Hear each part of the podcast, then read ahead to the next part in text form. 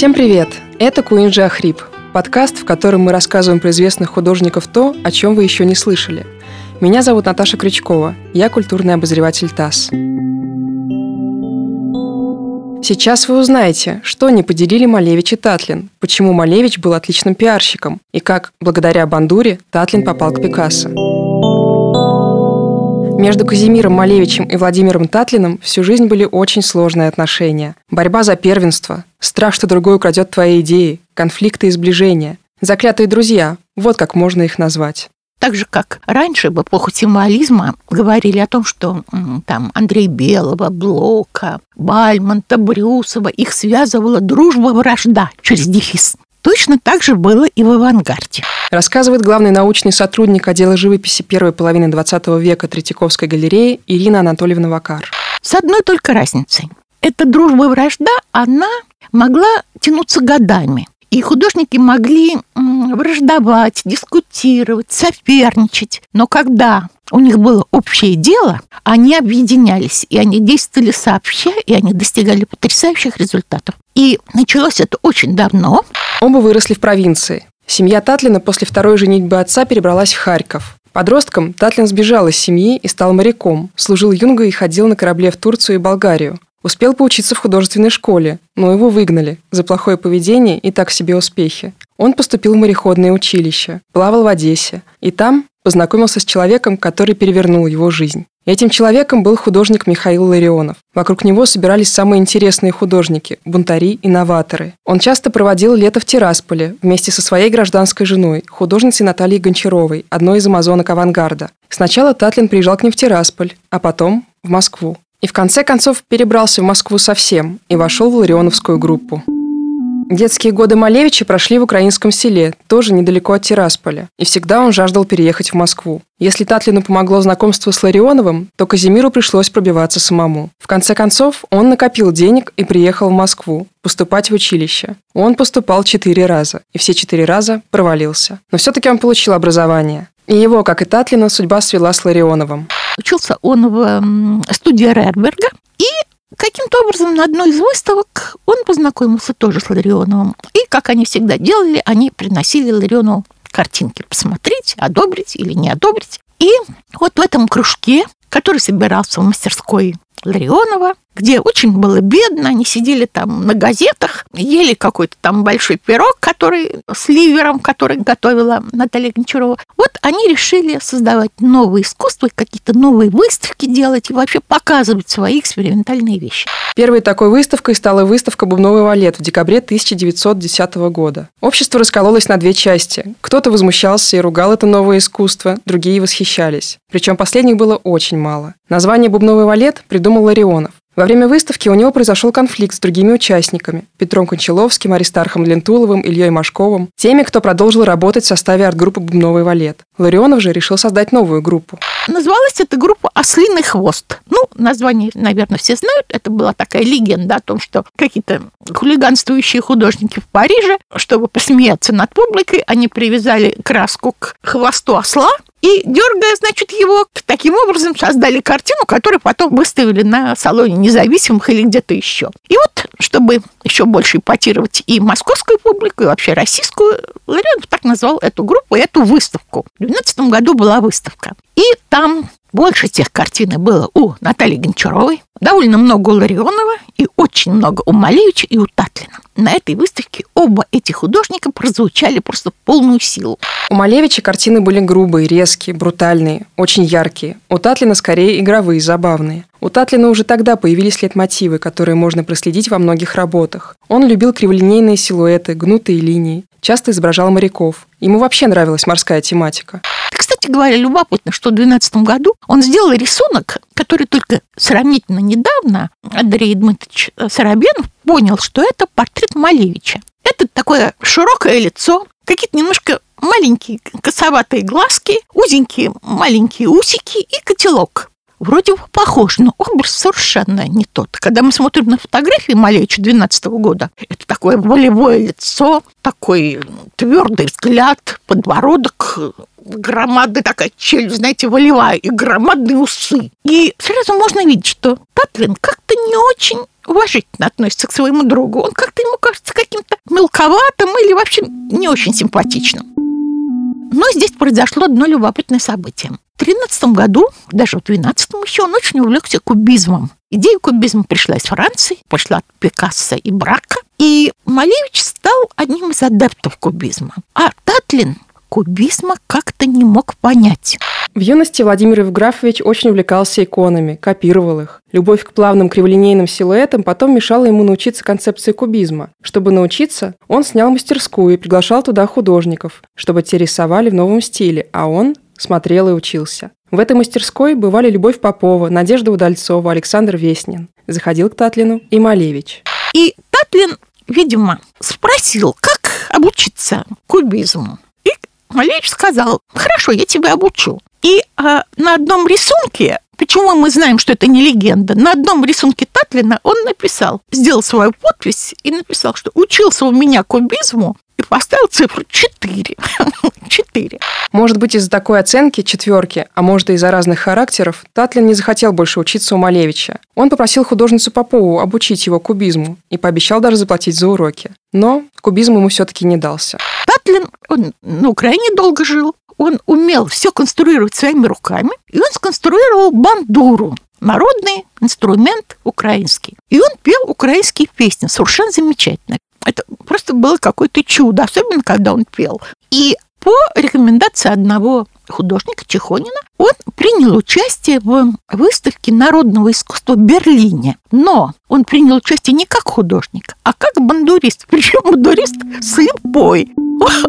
Он закрывал глаза и играл на бандуре, и таким образом представлен был на этой выставке как некий самородок украинский, который там заработал довольно большие деньги, на которые ему удалось ненадолго съездить в Париж. И вот здесь произошла совершенно фантастическая вещь. Он каким-то образом добился, что его с его бандурой в качестве слепого бандуриста пригласил в свою мастерскую Пикассо. И когда Пикассо отвернулся или, не знаю, вышел в другую комнату, то он быстренько посмотрел, что Пикассо делает в этот момент.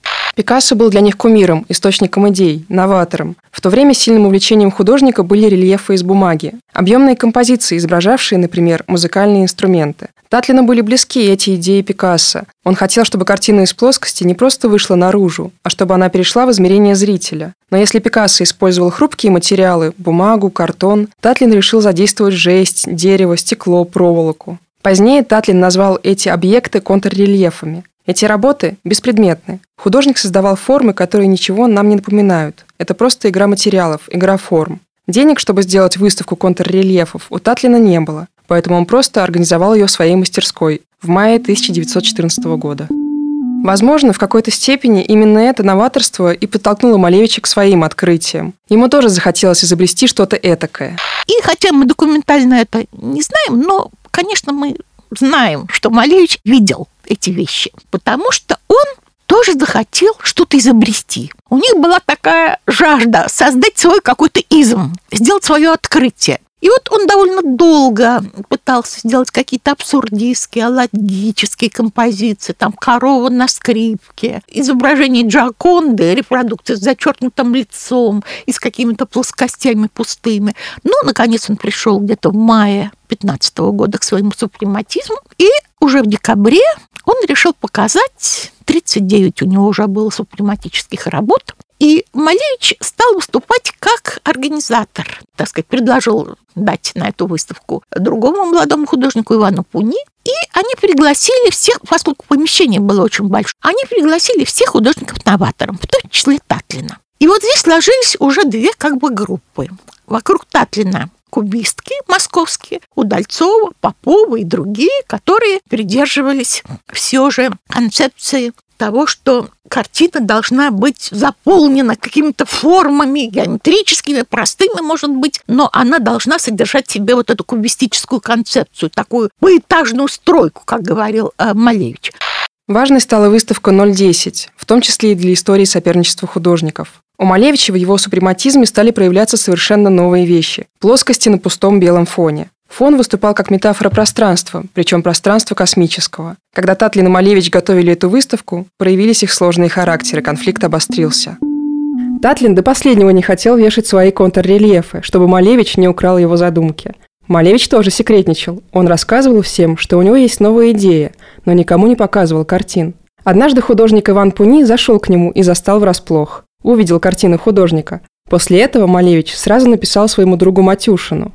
Дорогой Михаил Васильевич, я попался, как кур в щи. Сижу, развесил свои работы и работаю. Вдруг отворяются двери и входят пуни. Значит, работы видены. Теперь во что бы то ни стало, нужно пустить брошюрку о моей работе и окрестить ее, и тем предупредить мое авторское право. Жду с нетерпением вашего совета. 1 декабря открытие выставки. Помогайте. Скоро на войну, и это мое последнее выступление. Ваш Казимир. Сбоку приписка. Письмо это разорвите. И вот уже на этой выставке 010 уже сложилось вот это соперничество. Это лидерство двух мастеров. И вот эти два новых молодых лидера стали делить, так сказать, престол русского авангарда. После этой выставки художники продолжили соперничать. В 1916 году Татлин устроил в Москве выставку-магазин. При этом он запретил выставлять там супрематические работы. Малевич обиделся и решил, что сам станет экспонатом, раз не может показать свои картины. Он написал на лбу числа 01, а на спине у него был плакат с надписью «Я – апостол новых понятий в искусстве и хирург разума. Сел на троне гордости творчества и Академию объявляю конюшней мещан». И им запретили Татлин запретил им выставлять супрематические картины. И поэтому Малевич выставил картину какую-то кубистическую, но с какой-то, кажется, с градусником, тоже с коллажем. А Маргунов, его друг, выставил картину, к которой была прикреплена красная ложка. И таким образом они, поскольку они вот эти плакаты на спине демонстрировали, на которые смотрели чуть ли не больше, чем на картины, они, значит, хотели показать, что они немножечко отличаются от других. Вообще, надо сказать, что Малевич был прекраснейший пиарщик, это правда. И он вообще очень действовал. Говорит, что он просто как гипнотизер. Он заговаривал буквально всех. А Пунин писал, что ученики его обожали, как Наполеона армия. А Татлин, вот он в личном общении он был страшно обаятелен, но учеников у него на самом деле было не так много. Они как-то от него тоже уходили. Вскоре художникам пришлось отвлечься от их полушутливой войны. Произошли революции, сначала февральская, потом октябрьская. Императорская академия художеств лишилась своей власти, настало время перемен. Татлин возглавил Московскую коллегию и Московский отдел ИЗО. Власть неожиданно для всех попала в руки левых художников. Через некоторое время Малевич пришел к Татлину со своими идеями, и одной из них было создание музея нового типа – по сути, это был первый государственный музей современного искусства, музей живописной культуры. Узнать о нем вы можете в специальном выпуске нашего подкаста.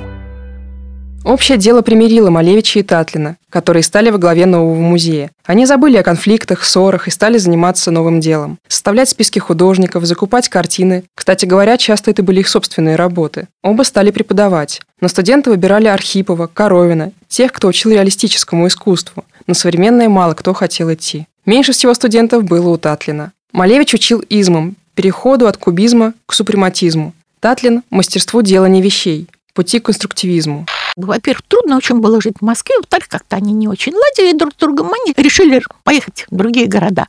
Малевича пригласили Витебск, Татлина в Петербург, Петроград тогда, а позднее Ленинград. Вот здесь Татлин сделал одну из самых своих знаменитых вещей, одну из самых надо сказать, гениальных вещей. Это, конечно, его знаменитая башня или памятник Третьему интернационалу. Ну, башня, которая старше не понравилась, например, Луначарскому, который говорил, что Эйфелеву башню осуждали, но Эйфелева башня просто красавица по сравнению с башней Татлина. Вот это фантастическое строение, которое должно было быть огромное, и в нем должны были помещаться э, какие-то, значит, люди, сидящие в залах, и эти самые еще залы должны были вращаться. Вот это, видимо, произвело на Малевича довольно большое впечатление, потому что через некоторое время Витебский он стал тоже обращаться к архитектуре. Сначала это были какие-то просто формы чистые. Потом у его учеников это стали какие-то летающие города, там планеты и так далее. Он сам называл их планеты для землянитов. А потом, когда он переехал в 23 году уже в Петроград сначала, то он стал со своими учениками делать такие очень отточные четкие, красивые по форме, белые, они из шлифованного гипса делались. Такие архитектурные модели, вот такие новые города, такие небоскребы, очень красивого, стройного, сияющего такого вида. И надо сказать, что многие считают, что это Татлин повлиял на Малевича. Это, может быть, так и есть. Но дело в том, что вот эти полезные взаимовлияния, они были очень продуктивны, на самом деле, для вообще развития искусства. После того, как институт Малевича в Витебске разгромили, он переехал в Ленинград. Там он возглавил сначала музей живописной культуры, потом Институт художественной культуры. Позвал к себе и Татлина, который стал руководить отделением материальной культуры. И опять продолжилась их дружба-вражда.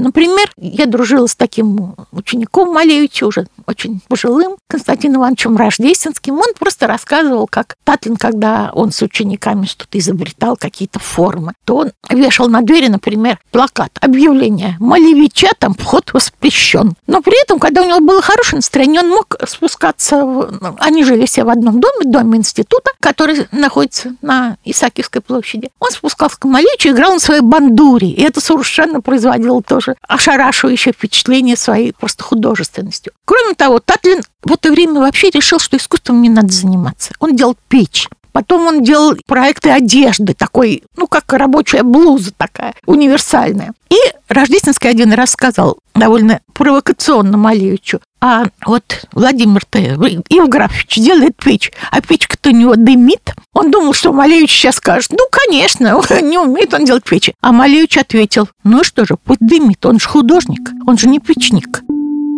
То есть художник должен намечать формы, должен давать идеи. А уж как и их практически будут реализовывать, это не важно. В это время одним из руководителей в Генхуке, Институте художественной культуры в Ленинграде, был Николай Пунин. Он говорил, что и Татлин и Малевич нашли выход из кубизма. Только один пошел в делание вещей, а другой в супрематизм. И в его воспоминаниях мы встречаем забавные истории о художниках. Он пишет, «У Малевича и Татлина была особая судьба. Когда это началось, не знаю, но, сколько я их помню, они всегда делили между собой мир, и землю, и небо, и междупланетное пространство, устанавливая всюду сферу своего влияния. Татлин обычно закреплял за собой землю, пытаясь столкнуть Малевича в небо за беспредметность. Малевич, не отказываясь от планет, Землю не уступал, справедливо полагая, что и она – планета, и, следовательно, может быть беспредметной. Очевидцы рассказывали, что Татлин, а он был очень сильным физически, однажды выбил стул из-под Малевича и сказал «Попробуй усиди на своем супрематизме». Тогда это принимало драматические обороты, потому что Татлин в какой-то момент стал очень нервным и подозрительным человеком. Когда э, Татлин жил в доме Генхука, то известно, что он даже завешивал плотные шторы свои окна, потому что он боялся, что Малевич будет проходить по двору и в окно увидит, то делает Татлин. И один раз к нему зашла его знакомая, очень хорошая художница Ходосевич, которую увидела у Татлина совершенно ужасную обстановку, ужасную. Он в это время был женат, у него был маленький грудной ребенок. И она увидела, что вся его комната залита водой. Почему? Потому что он проверяет тягу в печи. И каким-то образом, значит, отключив эту печь, все, все, все у него залилось водой, полная темнота, холод собачий, ребенок дрожит от холода. И вот это э, так ни на что не обращает внимания, занимается своим делом. Когда художники готовили выставку 010, Татлин, увидев, что Малевич повесил черный квадрат в красном углу, как икону, пришел в ярость. Дело в том, что он сам создал скульптуру специально для этого угла – угловой контррельеф. Есть и другое мнение. Так как и Малевич, и Татлин были довольно скрытны, стараясь не показывать свои работы до последнего, то никто ни у кого не крал идей. Во-первых, контррельефы угловые нельзя повесить иначе, кроме как в угол. Во-вторых, ни в каких манифестах Малевич не говорил, что его идея – квадрат как икона.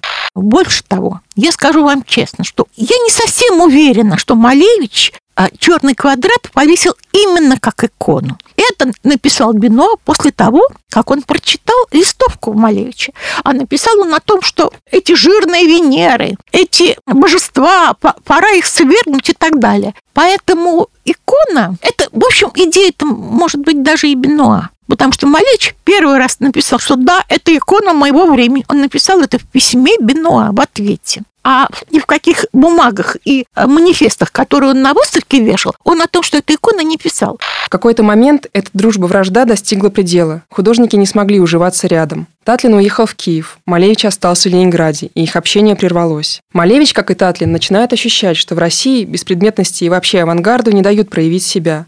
В 1929 году Малевич сделал персональную выставку в Третьяковке. О ней не написал никто. Позднее он показал ее в Киеве, и люди буквально осадили институт, где она была открыта. 30-е годы. Художники все больше чувствуют, что их притесняют. Малевич возвращается к фигуративности. Татлин все чаще работает в театре. Его просто больше никуда не зовут. В 1935 году Малевич умирает. Его друзья и ученики организуют супрематистские похороны. По Невскому проспекту шла процессия. Гроб везли на грузовике, на кабине которого установили копию черного квадрата. Малевича хоронили в гробу, который его ученики разрисовали в стиле супрематизма. Художник сам был похож на одну из своих поздних картин. С длинной черной бородой, в белой блузе, белых брюках, похожих на крестьянские. Говорят, его нельзя было узнать. От Николая Ивановича Харджиева, который дружил с Малевичем и был на прощании, мы знаем, что Татлин все же пришел на похороны заклятого друга. Посмотрел на все это и сказал «притворяется». Так и закончилась эта странная дружба-вражда двух художников. Малевича не стало. И кто знает, может именно из-за этого Татлин особо не создавал новых шедевров в оставшиеся годы жизни. Надо сказать, что Татлин прожил еще довольно много лет после Малевича. Малевич умер в 35-м, Татлин в 53-м. И что он делал последние годы? Надо сказать, что он совершенно почти был забыт. Но живопись, которую он делал для себя, это такая просто красивая живопись 30-х годов. Но она такая тонкая, такая воздушная, такая печальная, какие-то цветы тающие. Все это настолько говорит не только о эволюции авангарда, который, к сожалению, пришел к самым печальным выводам, к выводам о том, что вот этот бросок вперед, бросок в космос, бросок к будущему, он не поддержан не только государством, но и обществом на самом деле.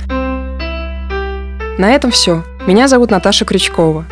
Слушайте нас на сайте и в соцсетях ТАССа, на Яндекс Музыке и в Apple подкастах, а еще в приложениях Google Podcasts, Anchor FM, Pocket Casts, CastBox и Overcast.